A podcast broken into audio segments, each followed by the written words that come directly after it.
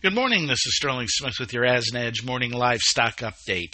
December live cattle at 151.97 are up 40. February at 154.20 are up uh, about five. January feeders 181.10 uh, up 145 on some easier grain prices. Got some inflation numbers this morning, and they were better than expected.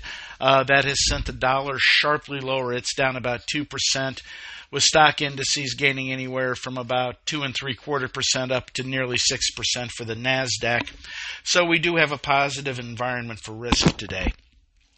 Uh, looking at cattle market internals, we didn't see cash budge at all. Cash 150 in the south, 153 in the north. Um, again, trade was light, but uh, no bullishness there. Um, we saw dressed values at 242 which are basically steady. Cutouts were basically steady as well.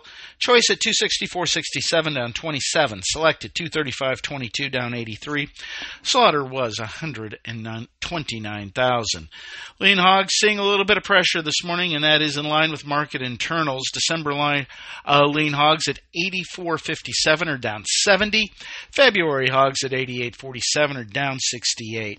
Carcass values at 94.12 down 102. Belly's a little better, 123.53 up 215, but Ham's at uh, 100 spot 84 down four and a half. Cash 87.70, that was up 48. Lean Hog Index 89.46 down 82. Slaughter 493,000. Saw prices in China at $1.62 a pound, that is a penny lower. This is Sterling Smith from rainy and gloomy Omaha, Nebraska, wishing everybody a great day.